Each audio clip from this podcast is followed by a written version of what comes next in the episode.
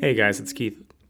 So, I'm a geography nerd. I spend a lot of my time looking at maps, watching YouTube videos of GeoGuessr and geopolitics uh, explanations and deep dives, and I really love this topic. I've even thought of going back to school to get a PhD in this topic because I have a sort of passion project of redesigning the global map. And I just think that it really wants for better borders to better explain the world to people that are a little less savvy in looking at a map. You know, like why do we need to learn 50 states in the US when really there are 15 or 20 regions that you should know? And maybe not even that many, uh, maybe even just a dozen basic regions of North America that are worth understanding. 50 is way too many states. Europe is broken into, you know, 30 to 40 states. And it makes sense that, uh, at least in Europe, we have the concept of nation states by and large. But still, these borders aren't totally coherent. There are still these principalities and duchies and kingdoms that are somehow relics of the 19th century, somehow surviving still into the 21st, you know, like Liechtenstein, Belgium being this kind of made up place, you know, Andorra. There are these really random places within Europe. But by and large, Europe kind of figured out through all of its wars and bloody, brutal 20th century that nation states make sense. You define a people group based on a shared history and language and a few other factors. Ethnicity can come into play. And you clear you clarify its territory and you call this a sovereign country or state. And it makes sense. Like, I think that the world wants for this. You know, like India and Pakistan are constantly f- fighting about where to draw their borders and who is what, you know, because religion defines so much of their identities. You know, you look at China and its its dear grasp for more territory to take over more land, uh, and Russia still, you know, doing this, and that's what we're going to talk about today specifically with Russia and its current invasion and war of aggression against Ukraine. It's February 26th, 2022. And I've been thinking about this topic uh, for the past few weeks, wondering if it was um, worth getting into in a podcast. And of course, now it is because it's very front page global news and a big deal. Uh, I was worried about that, and I was hoping that it wouldn't be, that it would stay a sort of esoteric topic for geopolitical nerds, and that people wouldn't really have to get involved in thinking about this. But now that we're here, I want to think it out uh, with you and try and make some points that perhaps the mainstream media isn't making. So, I've been to Ukraine a few times, and I think it's a super cool place. It's a beautiful place. I have some friends there. I definitely think the women are beautiful. I think the buildings and the architecture are beautiful. I think that the the soul and the pain that it has experienced in recent memory and distant memory give it a an emotional texture that is really poignant and and amazing. And it's sad to me now that it's being invaded and that my friends there are hunkering down and dealing with this violent upheaval of their livelihoods. You know, it's scary. And I don't know how bad it will get. And I kind of want to comment on how bad it could or should get. Um, and I have to just declare that, you know, I enter this with some humility and modesty because I'm not an expert. Um, but I'm just looking at this kind of thing psychologically, and I want to break down why some of this is happening. You know, I was listening to a podcast earlier, Jon Stewart's actually, and he had somebody on. I don't know what kind of guests he has these days, but they were like talking about how this made no sense and that there was no reason at all for Russia to be doing this. And that's just not true. There are definite, clear reasons why Russia is doing this. So I wanted to maybe start by explaining that.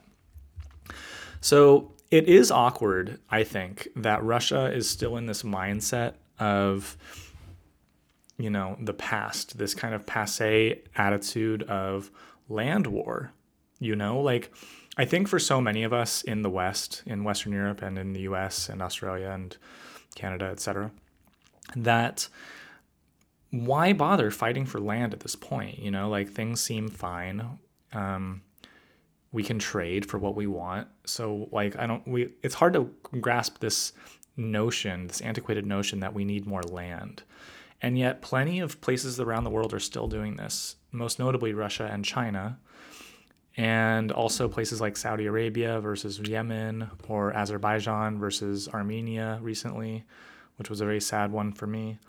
Um, you know, this is still happening that countries declare that this disputed land is theirs. And it's really pathetic to someone like me who like takes it for granted that I live with access to all the resources that I would want and it's so silly that people fight over land. But as an American, of course, we can say that, right? We're blessed with an enormous amount of land that we have dominion over. That sounds a little funny, but it's basically the case. And if you look at something like Russia, obviously like they have the most land in the world literally and yet they don't feel the richness of that land at all because so much of it is Siberian and Far East, which is not very not very uh, arable, farmable, toilable. What's the word there? Um, that's not where the food is coming from, and that's not doing a lot of good. That's not where people live even if you look at a population density map of Russia, basically everybody lives west of the Ural Mountains in the European part of Russia. And then along the Trans Siberian Railroad, you have dotted towns that are occupied, but it's not really settled the way that the communists, the Soviets, wanted to settle it. Russia is a European country. It is European. The Slavs are a European people and they occupy some of the richest European land in this northern European uh, plain, this great plain that stretches from like Germany through Poland, through the Baltics and Eastern Europe and into Russia. And this is just a big deal geographically because it kind of defines Russia's uh, geopolitics. It's very hard to defend this plain. and Russia is afraid of being vulnerable. And it's a little backward thinking, like why just chill out, Russia? Like we're all beyond that, you know, like NATO powers are not aiming to conquer more land. So just chill out. But I think Russia and in particular Vladimir Putin are worried about that. They still think in this old school way of like vulnerability and strength, you know. And the other thing is that even though they're a huge country and they technically border the ocean, the part of the ocean, the global ocean, like the Arctic and the Pacific to the east of their country, uh, is very hard to access. It's frozen. They don't actually have a naval power that has access to the ocean, nor do they have a proper trade route because of this. St. Petersburg is their probably biggest um, port city in the Baltic Sea, but it's frozen over most of the year. And they've taken over Crimea a few years ago from Ukraine. Not because they need that land in particular, but that it has access to the Black Sea through the Strait and into the Mediterranean, into the oceans. That they crave. They feel this lack and that something like Sevastopol, Crimea satisfies that lacking. It also has access to uh, all the shales and natural gas uh, preserve not preserves reserves is that even tr- the way the way it's the word for it there's like oil and natural gas around the um, around Crimea which whoever controls that peninsula slash island, almost island, has access, an exclusive economic zone access to those waters where you can harvest the oil. So Russia has taken that from Ukraine more so than actual Crimea. Okay, so there are these geopolitical like um, strategic things that Russia wants. So to say that Russia is like that there's no point in invading Ukraine is not just not true. Russia wants to control its geopolitical narrative with access to resources.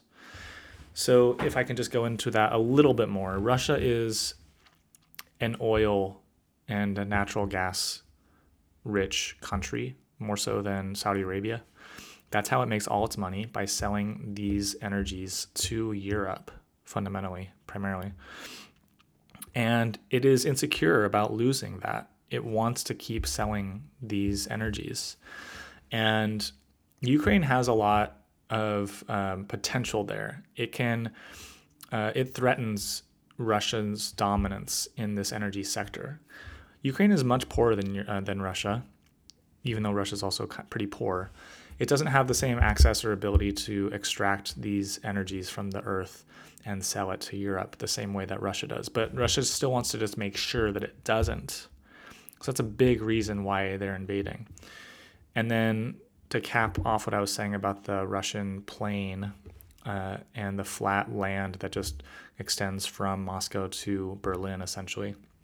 They want buff- a buffer zone there between them and NATO. They used to have that with the Eastern Bloc of countries like Poland and the Baltics, and you know Hungary and Romania and the and the you know the Balkans and the Baltics. Like all these Soviet-friendly states uh, used to be a good buffer between Russia and the Western Western Europe, NATO. But those countries are by and large now part of NATO. All the Baltic countries, Estonia, Latvia, and Lithuania, um, Romania, Bulgaria, Hungary, uh, Czechia, Slovakia. These are all now part of NATO and part of the EU. So they're no longer friendly to Russia. The only real friend that Russia has still is Belarus, which means white Russia. And Belarus is a, is a sovereign country, independent from Russia, but it's kind of a puppet state. And their president, uh, Lukashenko, is kind of a similar guy as as Putin. I mean, he's almost worse. Uh, so Putin is happy to have this buffer state between him and the west of Europe and he just wishes that Ukraine was like that too. If he could control Ukraine, that really solidifies this strong buffer zone for the country of Russia from the rest of Europe. I find this really sad because, from my point of view as a traveler and somebody that has an affinity for Eastern Europe in general, I think of Russia as part of Eastern Europe, you know? And the fact that it defines itself so adamantly against that and that the US still ha- shares in this Cold War kind of narrative. It's like, can't we get over this? It doesn't really make sense to me anymore that we're still doing that. And I think this gets into the psychology here of Putin specifically and Russia in general. They just miss the glory days of being one of the world powers. They were so grand in the 20th century, taking down Hitler along with the US and the Allies. And that's gone. And since then they've just sl- like slowly declined. And the, the, soviet union crumbled in 1991 and all these states became sovereign. All the baltics that i mentioned uh, belarus ukraine the caucasus you know georgia and armenia and azerbaijan um, as well as like the stands. you know kazakhstan was part of the soviet countries so like russia is just kind of like Turkey is for the Ottoman Empire. Turkey similarly has this chip on its shoulder. Like it used to be the center of this great power, the Ottoman Empire. And now it's just this a shell of itself. And you see these kind of like this anger in its leadership because they wish they were still commanding the respect on the world stage that they used to. And the only way that they can command that now is through fear and threat and that's what we're seeing. We're seeing these childish dictator type guys command and demand that they're respected through their military prowess. And I find it pathetic. I think it's really lame. And I just wish that they could just chill out and be like, all right, let's just ease in now to being a more chill, smaller country and do our thing. Like Mongolia. Mongolia used to be at the heart of the greatest empire in the world, the Mongolian Empire, which invaded all of Central Asia and into Europe. You know, I mean, that's how Turkey got to where it is. Turkic people came into, you know, up to up to the borders of Europe, conquering and destroying everybody and enslaving all Russians. That's why they're called Slavs, meaning slaves. You know, and I think that in a way, if you look at it from like the villain backstory p- part, it's like Russia was tormented as a kid, you know, like the Russian people were absolutely put upon way back, you know, and they've like grown up and they've tried to do different things. They had this rebellion stuff of the like communism. They were the first to take that on and run with communism as an idea, and that utterly failed. It utterly failed. I have to repeat that for anyone sympathetic to communism and socialism. Like, it is a failure of a practice. And every single time it's been tried, from China to Cuba to Vietnam to Laos to, you know, places in Africa, like it's always destroying economies and people's lives. So communism sucks and it really fucked up the Soviet Union they had to literally declare defeat on themselves and end the Cold War. So, all this to say that Russia has a lot of grievances historically. And I have some sympathy for that. You know, like I think it's one of these lessons that we learn about with Germany. Like, Germany was one of these main aggressors in World War One, the Great War. They weren't the only one, you know. Austria Hungary was just as much of an aggressor, kind of starting it even. But Germany really got punished badly by the tr- peace treaties signed after that. So badly that left a huge chip on Germany's shoulder. And that's the story of Hitler and the Third Reich. You know, they came to power wanting to return Germany to its former glory, knowing that they were embarrassed and, you know, made to look so pathetic by giving up so much of their land uh, and all these kind of like um, punishments, these punitive measures against Germany from the Great War. That created World War II. And we kind of I don't know, like I have a I learn a lesson there. Like you can't humiliate your enemies. You have to let people save face, you know, like if you're in an argument, you cannot do one of these like you know, final blows to absolutely destroy somebody. It's not cool. Like I believe in civility. I believe in letting people save face and have some dignity.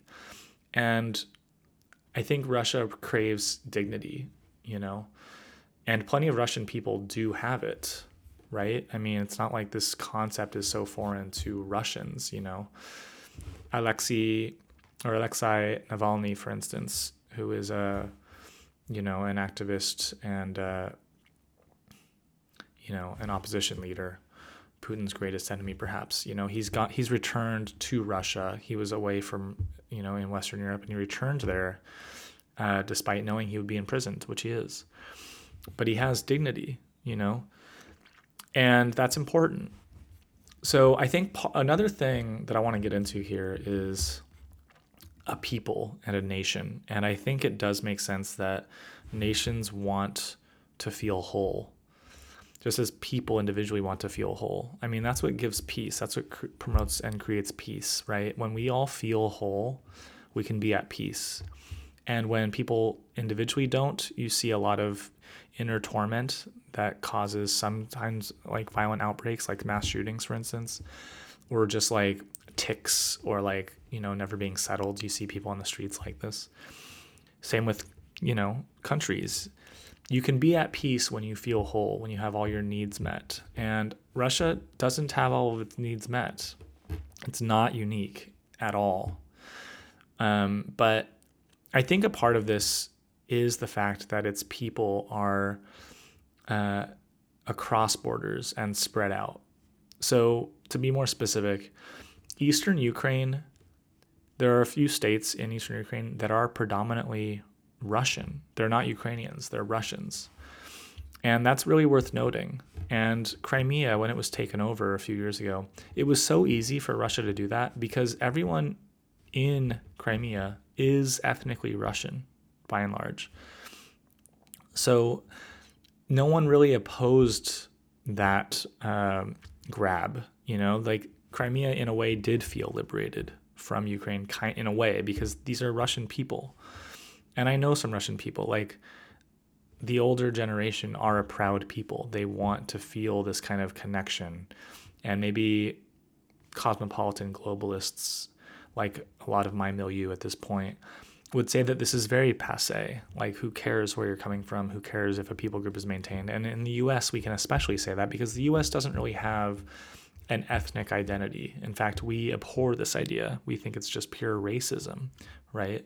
For someone like um, Richard Spencer to uh, champion this idea of like a white American identity. We know that that's just patently absurd and false because the history of Black America is so deeply sewn into our sense of identity, right? Specifically through music, uh, first and foremost, but just in general, you know, slavery and all of its horrors has created, helped create a diversity in the American identity, which I think is great. As a diverse person myself, my history cannot be tied to the Mayflower or to Christopher Columbus or anything like that. So for me, it's very it's something I take for granted too often that America is a multi-ethnic, multicultural place.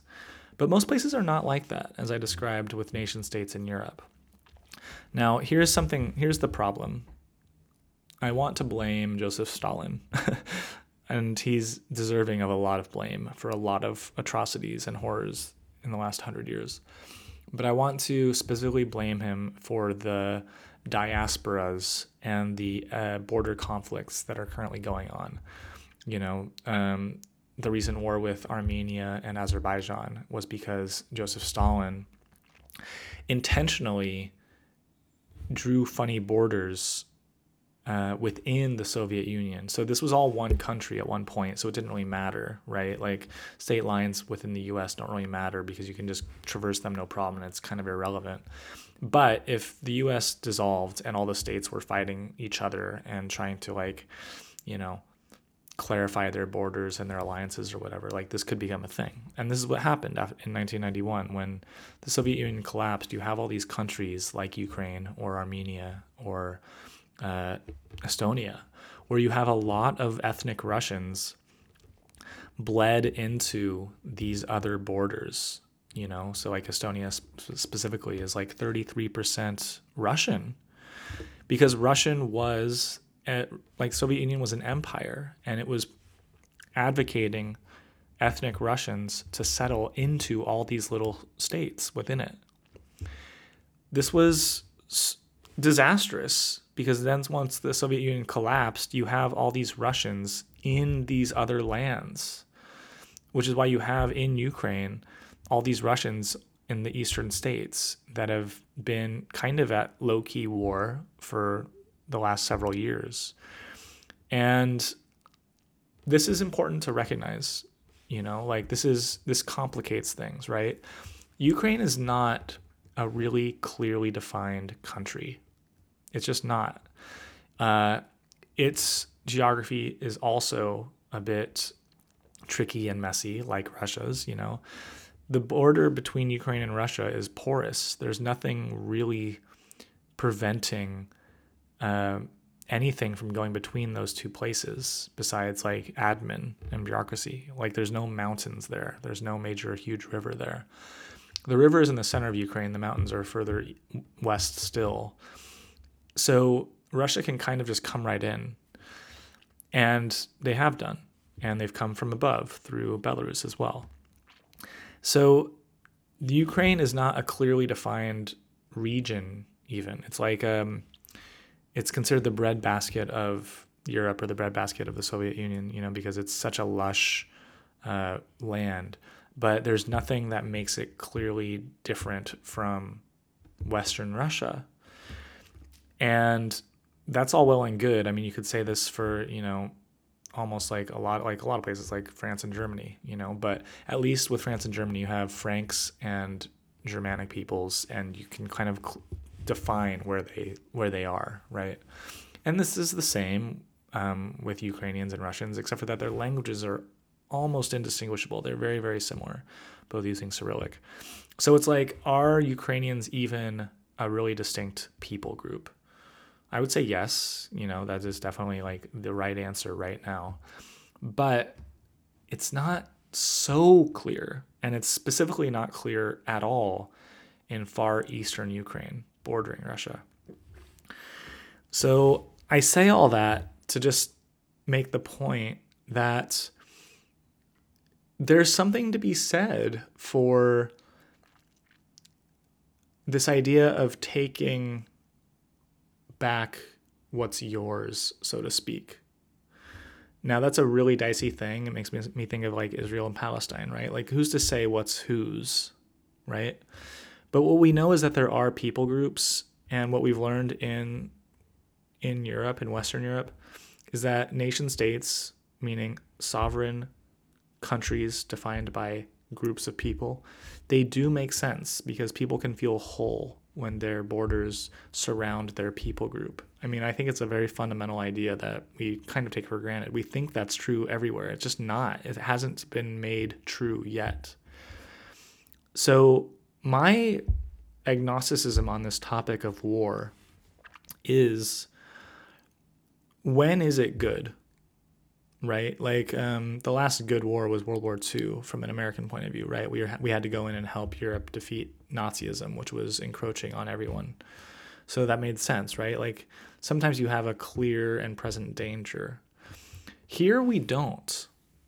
Evidently, we don't, because the major powers of NATO, for instance, the USA specifically, but also Germany, are not coming to Ukraine's aid.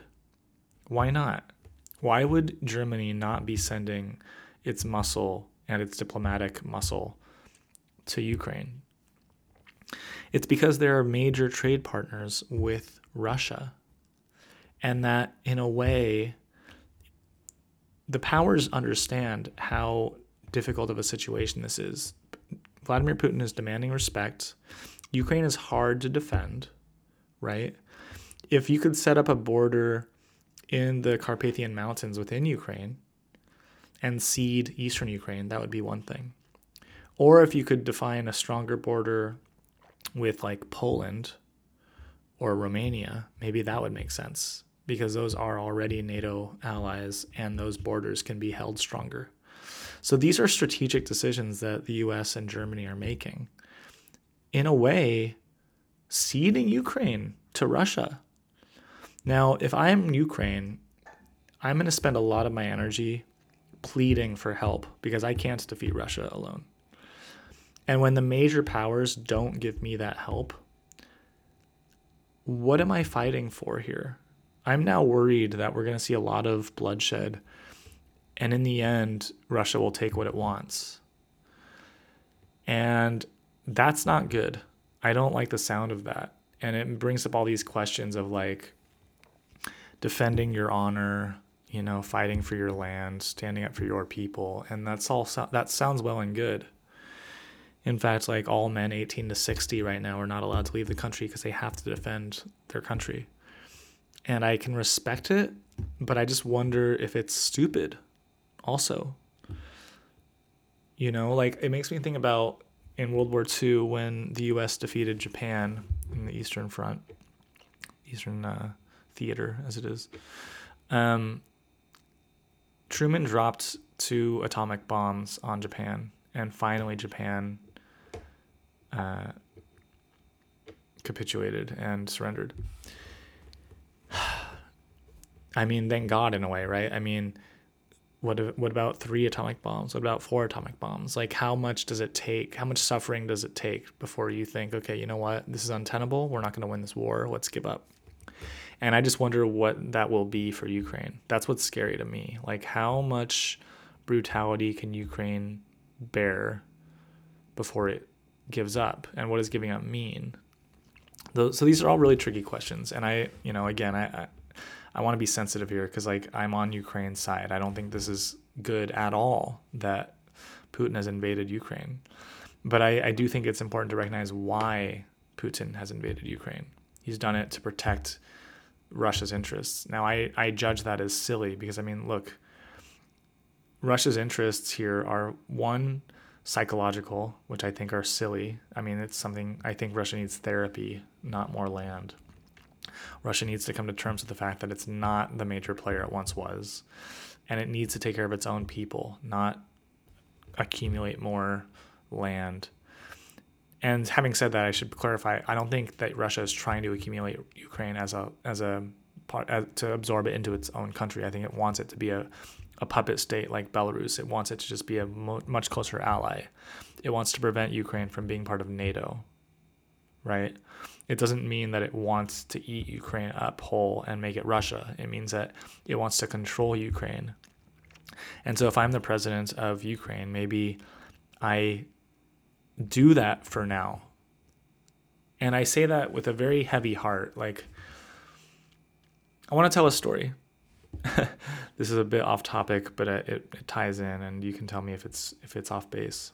I was at a, a dance club in Berlin some years ago, and there was a girl who caught my eye, and I was chatting with her, and she was with a group of friends, and I felt a vibe, enough of a vibe to you know chat with this girl, and one of her friends was this guy who basically didn't like what he was seeing. And he started to encroach on our conversation and physically um, put himself between us. Not quite literally because we were sitting next to each other, but like he would like put his arm around her and sit above her and kind of puff up his chest. And I was looking at this girl's face like, if this was her boyfriend, it's fair enough, you know, and I should back off or at least make it clear that I'm just being friendly. But it wasn't her boyfriend. It was just a guy that she was happy that she happened to be there with in a group. And he was trying to claim her, you know, trying to like establish his dominion here and scare away me, a stranger, a some like maybe an aggressor. And I you know, I took stock of the situation and I just thought, you know, like I definitely don't want to fight here. I don't want to like get into get anyone in trouble. I don't want to. I'm not looking for any trouble. I want. I'm wanting to connect to this girl with this girl, and I'm looking at her, and I feel like she wants to connect with me, but in her eyes, I can see it's like she's not going to stand up against this, to this guy. Um, she's not giving him much, but she's capitulating enough. Like what I'm reading here is her telling me non-verbally i'm sorry you know i guess i'm here with this guy i don't know what to do and so i just had to back off you know what i mean i don't think she wanted to be with that guy i think this guy was just being a jerk personally i don't think i was being the jerk i was you know connecting and flirting and smiling and being friendly and then i backed off and i walked away why am i telling you this story I guess I wonder if Ukraine is that girl, and that Ukraine has a lot of history, a lot of shared history with Russia. It doesn't want to be with Russia anymore. It wants to westernize. But it's not quite in the position to just do that on its own. Russia is its biggest neighbor, it's its most natural trading partner. They share a lot in common. And the West has to respect that, right? I mean, when is it our place to just intervene and step in and like cause a fight with Russia? Or in my case, cause a fight with that guy? All on the premise, the supposed premise that this girl would be better off with me. Do we even know do we even know that? And I guess that's how I justify Germany and America's Joe Biden's, you know, kind of assessment of the situation. Like he's not going to send troops to Ukraine, at least not now. Maybe he will. But it's kind of like when you're in a, an abusive relationship, I don't know how you get out of that. And I don't want to tell you to stay in it, obviously. And I wish that you would just come with me instead. But it's more complicated than that. Maybe you have your finances tied up with this other person. Maybe you have kids with this other person. Maybe you have, you know, maybe your pain bodies in a Eckhart Tolle sense are inter- entwined with this person and you have a dynamic that is much harder to get out of without therapy. Like there are just a lot of things going on. And I just, I suspect that Ukraine and Russia have this sort of, you know, demonic dance with each other. And in a way, it's like the West is like, oh, Ukraine, we want you to come with us, but, you know, we're not going to like start dropping bombs on each other over it. You know, maybe you should be with Russia a little longer. You know what I mean? Like, it doesn't mean that, I don't know, I don't want to condemn Ukraine to this toxic relationship with Russia. But the way that it's being played out at the moment, Russia does have the power. Russia has to be taken seriously. It has a lot of nuclear weapons. It is very desperate for more energy through the Black Sea and in maybe Ukraine's reserves. Uh, it has very strong economic ties to Germany and the rest of Europe. And it needs to feel whole, you know? And I'm not trying to excuse any of that. It's stupid that it doesn't feel whole and that its people are across borders because of Stalin's policy of spreading, you know, ethnic Slavs everywhere and kind of invading places like the Baltics with ethnic Slavs. You know, like this is all very condemnable, but at the end of the day, it's it's the facts on the ground. So what do you do about those things? And so yeah, that's how I'm kind of making sense of this stuff right now. It's just that it's actually a very complicated situation, and I don't, I'm not on Russia's side, but if, even on the side of Ukraine, I just wonder how how bad do you want to let it get? You know, because talking with my friends, they're they're they're very patriotic. They are very very patriotic, and it's cool.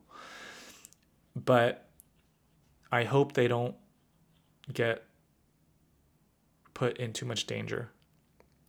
And at some point, you know, if you're being taken hostage, maybe just give your wallet to them. You know what I mean? Like I don't know. I don't know. But um that's what I'm seeing right now as I record this is just that we're at this really interesting precipice of what could turn into like some serious violence and it could be prevented. It could like if like it's like what are what's more what are our priorities? Do we want peace or do we want strength and dignity and to stand up for a sovereign nation right? Because those are not those are mutually exclusive right now we can't have both so that's the thing it's like you could just surrender right now and come to terms and to me those terms should be ceding the two eastern states that are ethnically Russian majority, ceding those two states to Russia. Like that's not that bad, you know. Kind of like with Georgia ceding two of its states uh, to Russia in recent memory. You know, like in a way, it's not the biggest loss to give land to a country based on the fact that its people there are ethnically Russian.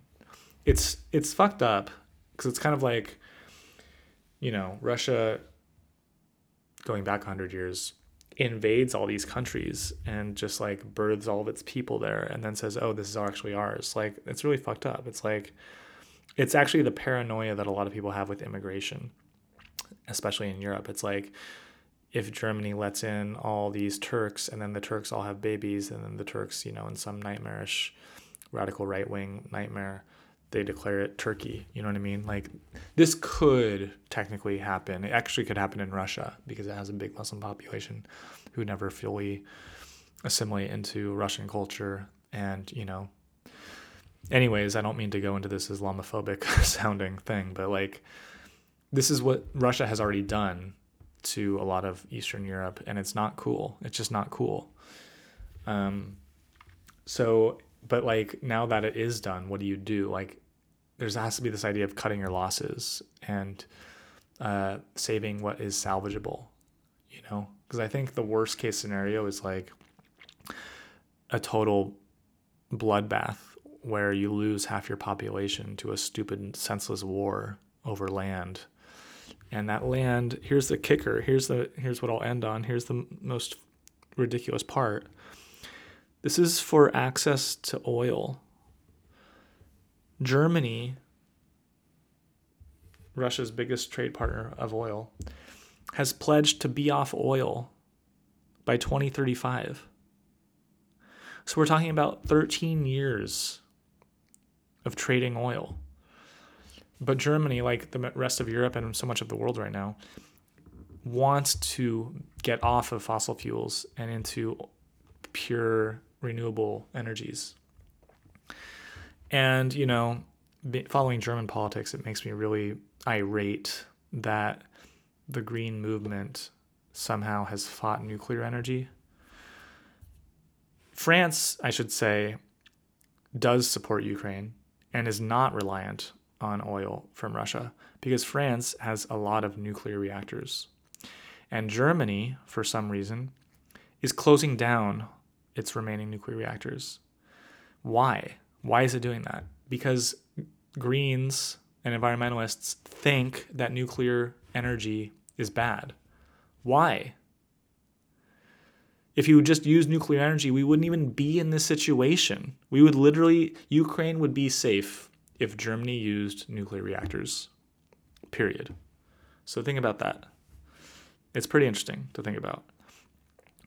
That said, what is Russia even fighting for in that sense? It's trying to secure more and more oil and natural gas for itself in a market that is f- quickly abandoning these energy sources. So it's going to look really silly in 20, 50 years looking back on this that Russia is doing this. And it's just, it's sad and pathetic to me. It's just sad. Like, I want to give Russia a hug. I want to give it therapy. I want to, like, help it be okay with what it is because it's cool actually like i visited russia and loved it like it's a cool fascinating culture with a lot of rich history and it can be a proud state without all this bullshit with all without all this aggression and that's what i wish for it i wish it could be part of europe proper i wish it could be you know part of the eu even one day that's what I wish. Then we could really have peace. All right.